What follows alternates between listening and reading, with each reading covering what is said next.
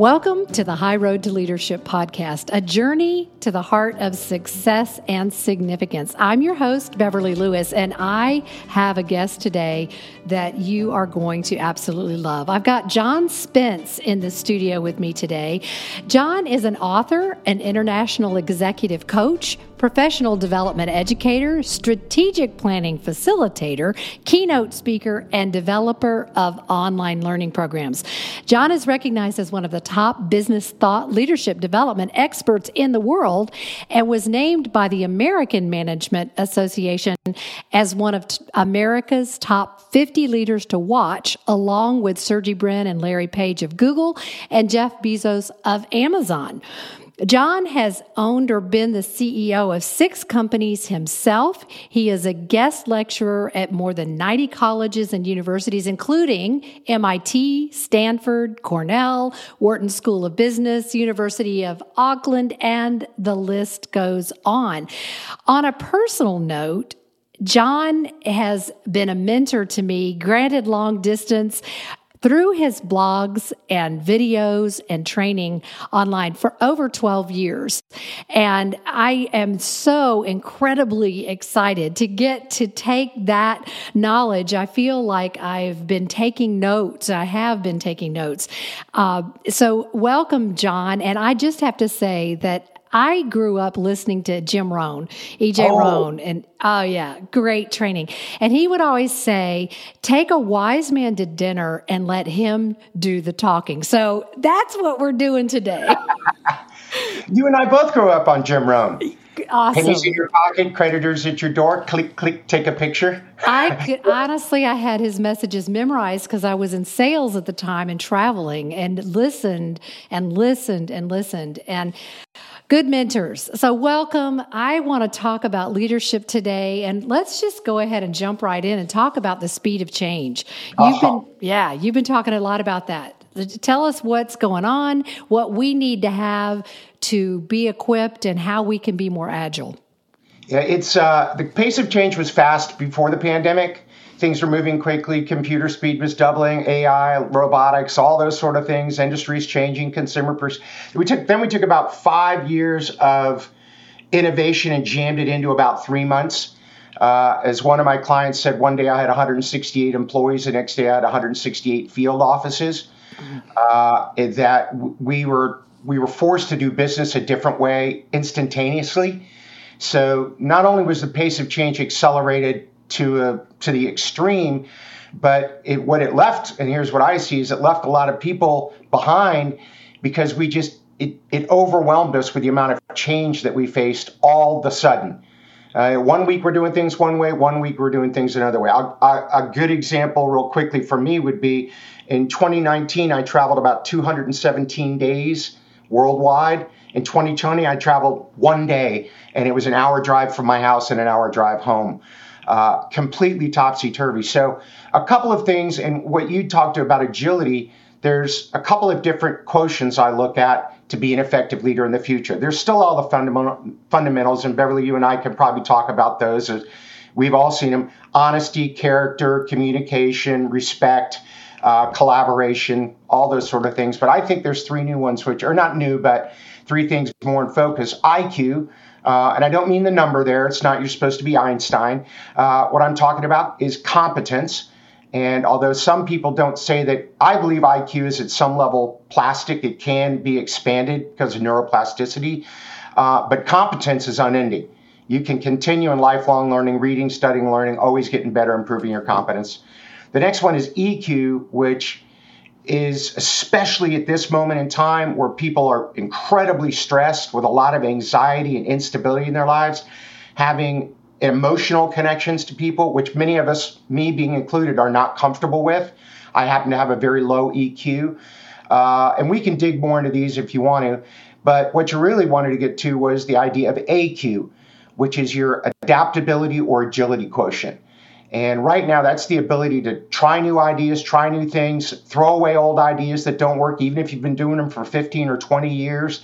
Uh, constantly learning, growing, looking around, making connections, uh, and not just embracing change, but driving change, being on the front of it and realize Uh, there's no way for me to stop this, so I might as well be out front and be the one leading it instead of getting run over.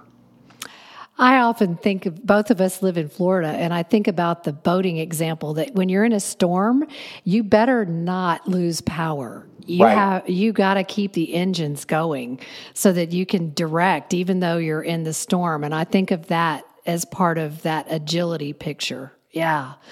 So, on an individual level, do you have any suggestions about how people can can create that agility thinking yeah. Well, first of all, great. I'd be happy to. First of all, they have to realize they have no choice.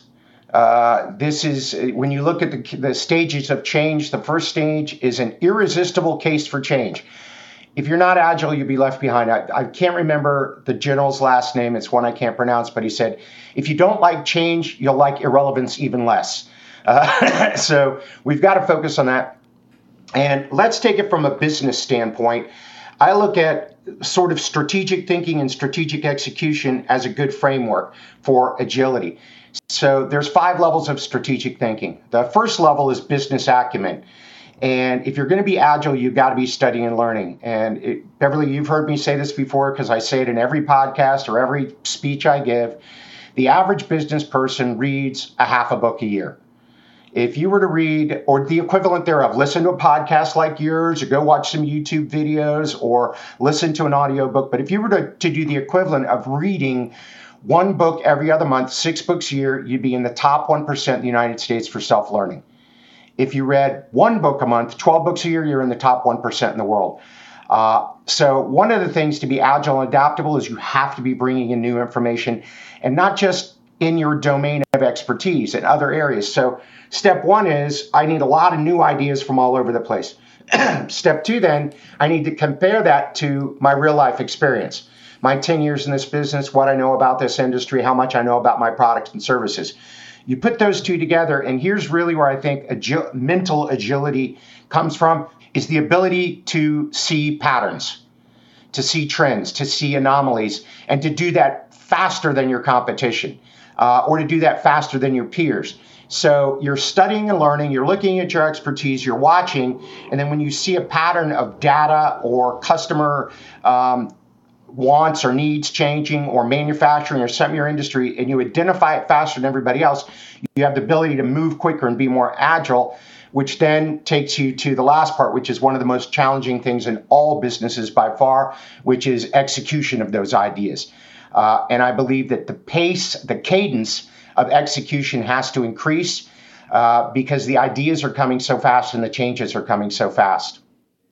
Wow, there's a lot that a lot of nuggets you just put in there. I had noticed on one of your recent social media posts, you said if you need help identifying patterns more quickly, let me know. And I'm I didn't raise my hand, but I wanted to.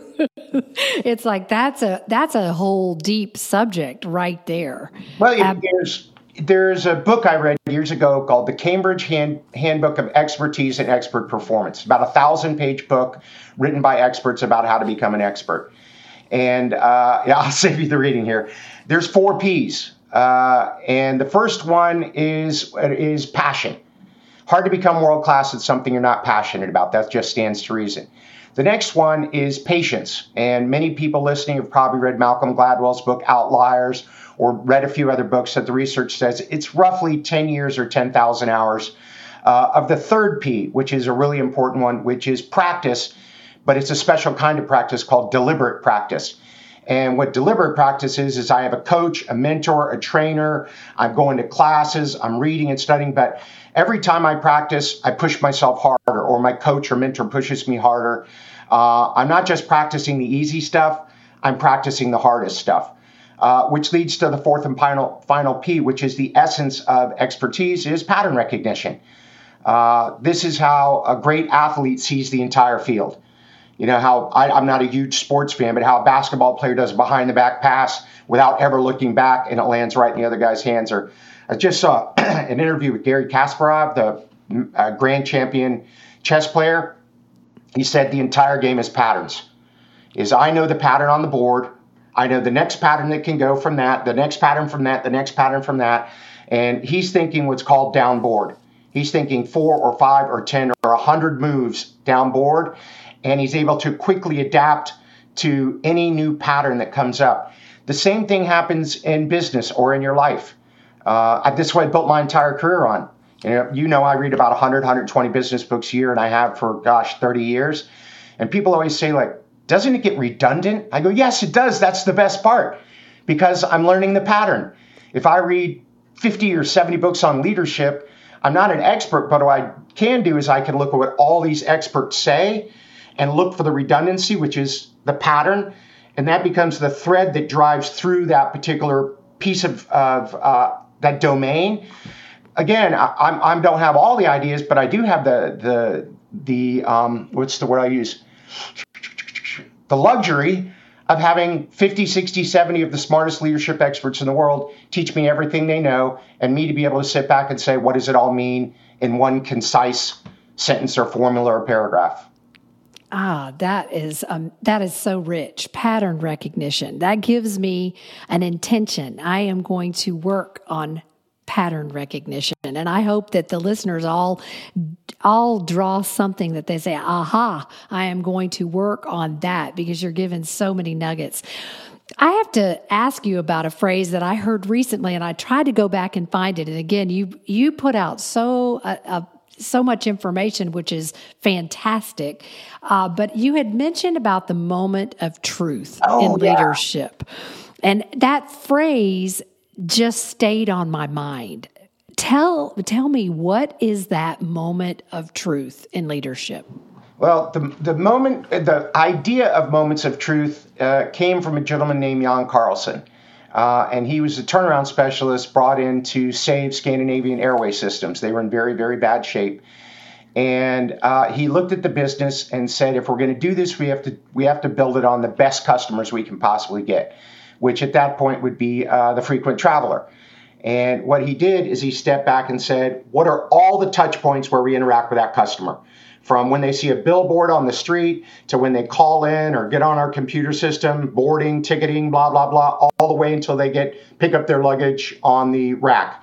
Uh, and then he said, out of that, we need to identify the moments of truth. What are the three or four things that you must do flawlessly in order to have your customer turn into a customer evangelist. And you've hit on two parts. There's this for your business. Actually, there's two parts of this for your business. There are the external moments of truth that uh, your customer demands from you.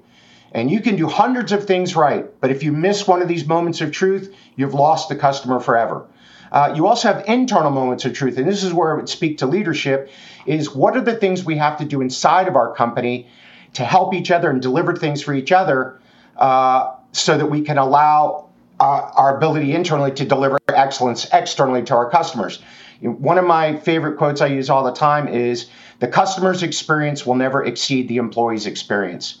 So, you know, and I've been reading, I, have been reading a lot, I always read a lot, but I, I've recently read a couple of books by very, very famous CEOs. I just listened to, I think it's Mary Barra, who's the CEO of GM um, Hubert Joly, who was the CEO of Best Buy in the turnaround, uh, a couple of others, Alan Mulally, who's the former CEO of Bo- Boeing and Ford, and every single one of them starts. Oh, and the uh, CEO of Mastercard.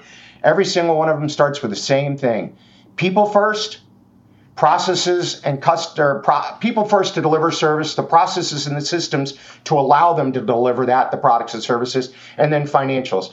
If you hire great people, take great care of them, give them the systems and processes they need, they will take awesome care of the customers, which will take care of your financials. So, from a leadership standpoint, you have to back up and say, there are hundreds of things I can do to support my employees, my team members, whatever it might be. But there are three or four things I absolutely must do to keep the organization running. And I'll, I'll give you an example of one. One of the actually, it sort of sits at the top, and it's a little bit of a long sentence. You must, as a leader, and this is whether you lead one or two people or a hundred thousand, you must have a vivid, compelling, and well communicated vision and strategy for growth. Uh, even if I have a small team, I have to have a vision for that team. Where are we going together, and what's our strategy to get there? Obviously, as you move up in the organization, the vision is larger, the strategy is more, not complex, it's a little bit larger. But no matter where you're leading, and if you ever want to lead at a higher level, you're going to have to be able to, to be someone who can create a vision, articulate it well, over communicate it, and make sure that people can align with it and see how they play a part in making the, the team or the department or the organization great. Wow. Okay, a lot of nuggets. I, I, we could dig into every point that you're saying. So what I'm going to do though is keep going because I want to ask you about a topic that's of pers- personal interest. You know, I mentioned to you earlier that uh, I diversity, equality, and inclusion is such a huge issue right now with all companies. Everybody's talking about it. Everybody's working on strategies. Um, I feel like it it really is rooted in excellent communication.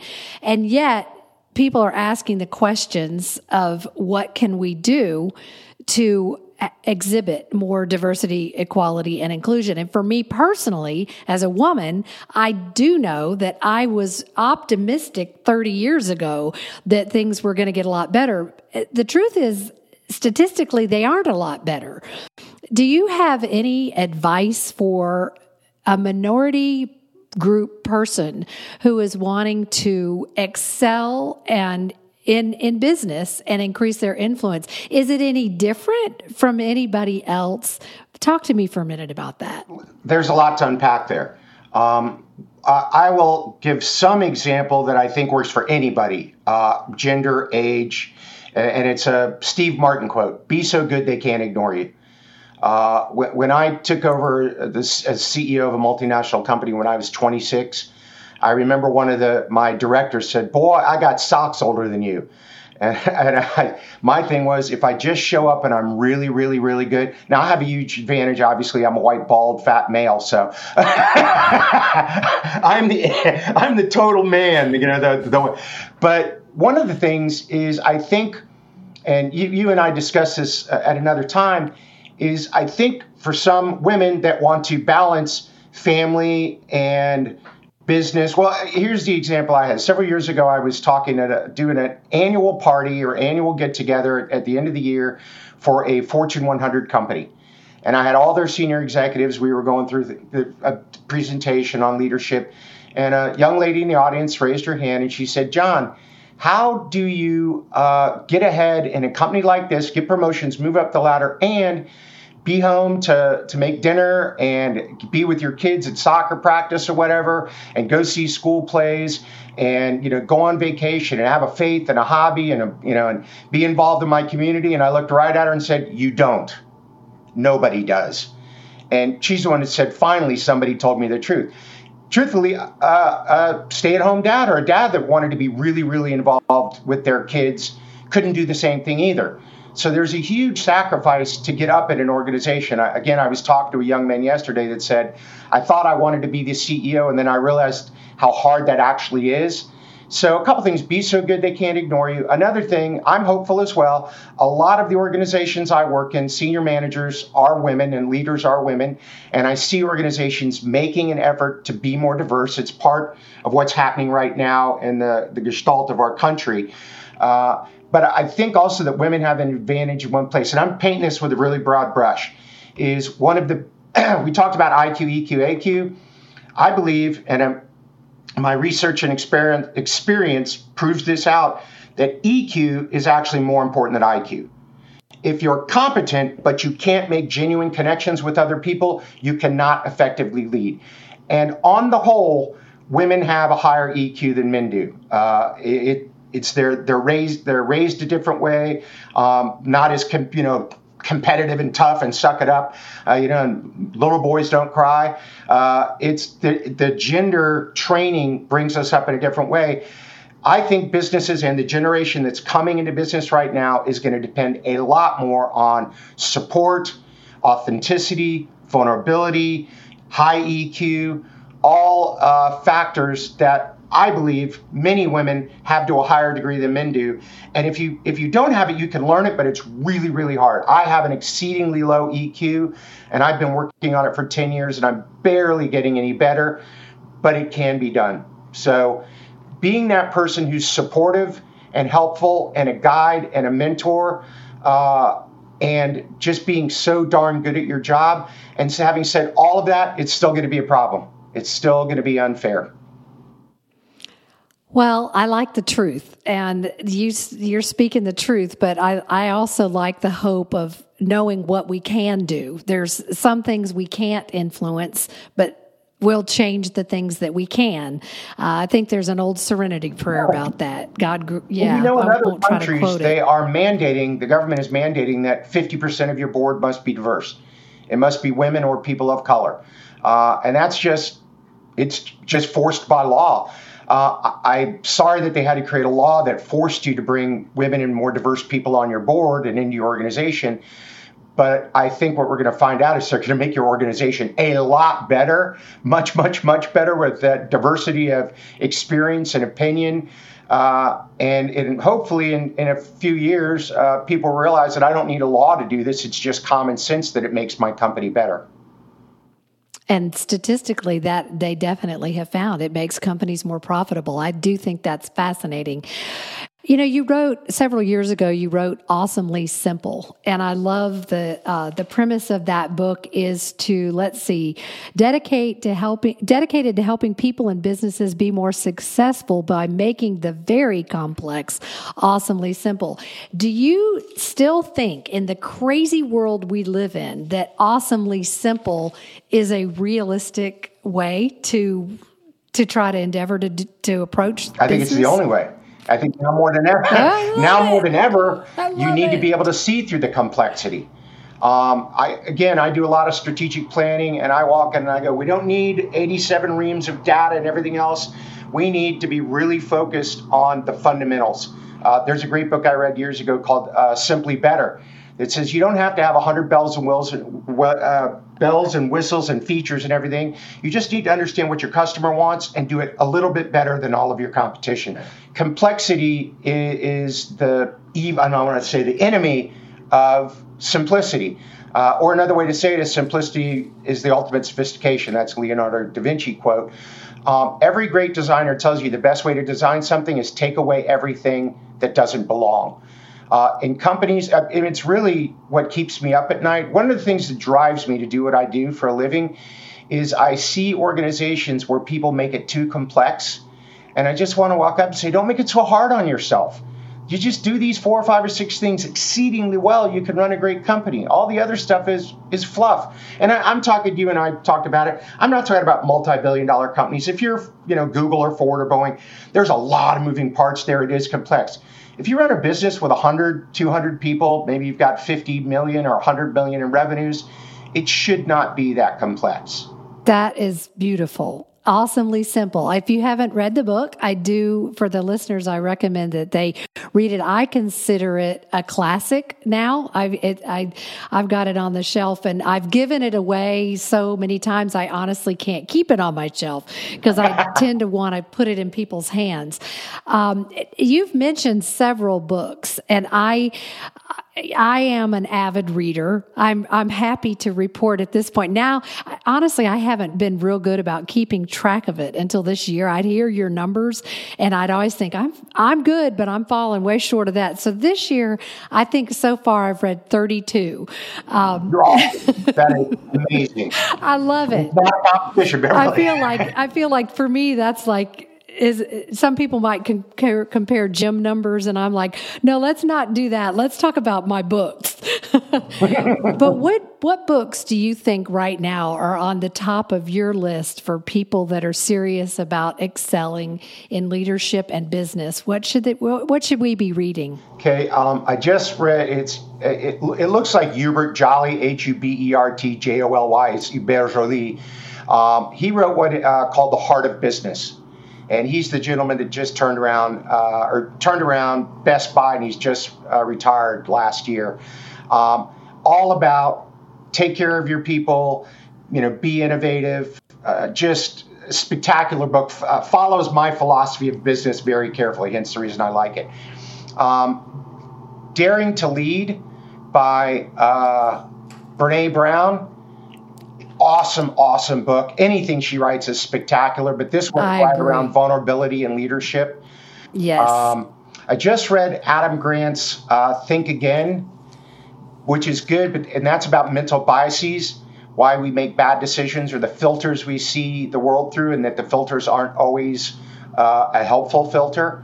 And I could go on for about an hour. I'm looking around my desk in my my room. Yes. I've, I've got about a thousand books sitting in the office I'm sitting in right now. Actually, we have a list on my website of the top 50 business books I'm recommending right now. And it changes all the time because I, I read one and go, oh, this one has to be on the list. So um, I've noticed that about you. People ask me my favorite book, and I'm like, well, let, let's see, which one am I reading right now? Or what do you want to learn about? I mean, if you want to learn about leadership, the best book right now to me, I'll, I'll give you two, is Leadership, Ch- or no, The Truth About Leadership by Kouzes and Posner. Um, they wrote what I would consider the classic of uh, pretty much called uh, The Leadership Challenge, based on a massive amount of research. Uh, but the leadership challenge is about 500 pages. The truth about leadership is about 300, and it boils down all their earlier research and adds new stuff. So if I was going to give one, and I'll say high level, like a good to great sort of book, at the other end of the spectrum is Leadership Lessons by a UPS driver. Just a fantastic book from someone who rose from being a driver to being the president of uh, UPS, overseeing like 100,000 employees. It's just good, solid, fundamental leadership skills. That's one of the books I recommend if someone says, I'd like to buy a, a book for everyone in my company to help them learn about leadership. That one's not uh, intimidating, and it's just, you know, it's as one of my friends, he, he, he said, I want to hire blue, uh, white collar people with blue collar values. I want bright, sharp, smart, talented people that learn their values from their grandmother and uh, the value of a dollar and understand that hard work gets you ahead. And that's what that I book boils down to. That I tell you what, you've got a lot of one-liners in here. Love it. And speaking of one-liners, I have to mention uh, the. I love what you're doing with the one-minute. Uh, it's business in a minute. Uh, YouTube videos, just one minute. Literally, you you are you keep it right on track, and so that. Oh, we're starting to shorten it to thirty seconds. Oh my gosh, that. Yeah, it's even if, I mean, in a minute, it's crisp and it's sharp and it's on target, and I can't give at 30 seconds, it's nothing but bam, here's a nugget. I got to run. I love it. I love it. So I do encourage people to check out your YouTube channel. They they can check the show notes for uh, references. I, you know, you just pour out the information. Is there anything you want to add? I could talk to you all day, uh, literally, but we'll honor your time. And I'll just say, did we? Did we cover any uh, the basics. I I know we talked about how leadership is changing. I think we addressed that with agility. Uh, but any closing remarks you'd like to leave us with? I'll leave you with a quick one. I, years ago, I worked for a gentleman named uh, Cecil Van Tuyl. He grew up on a uh, dairy farm, and his uh, he asked his parents if he could have a little bit of front, a little bit of land out front to sell used farm equipment from their farm that they won't use it anymore got that. Then he went around the neighborhood, got a few more, you know, farm equipment things. Then he ended up buying a car dealership. When I worked for him, he owned 73 car dealerships and about 20 other companies. Uh, was one of the richest men in America, starting from a dairy farm to that level. And he was in his 80s, and I went and had lunch with him. And I said, Mr. Van Tuyl, what's the single most important thing you can teach me about business? You know, he multi-billionaire. He didn't even hesitate. He looked right at me and said, Johnny, it's all about people, people, people. Nothing else matters but the people. I think every leader needs to understand that your, your success rests 100% on the quality of the people that you could get, grow, and keep on your team. So, as a leader, you need to be a connoisseur of talent, a talent magnet, uh, and understand that your success only happens by making your people successful. And that would speak really to the heart of servant leadership. Well, that says it all. And I want to leave it on that high note. Thank you for your time. I I always say the best is yet to come. It's kind of a personal philosophy, and you help me live that every day. So thank you. Thank you for your time. It's my it's my honor. It was a joy to be with you, Beverly. Thank you. Thank you.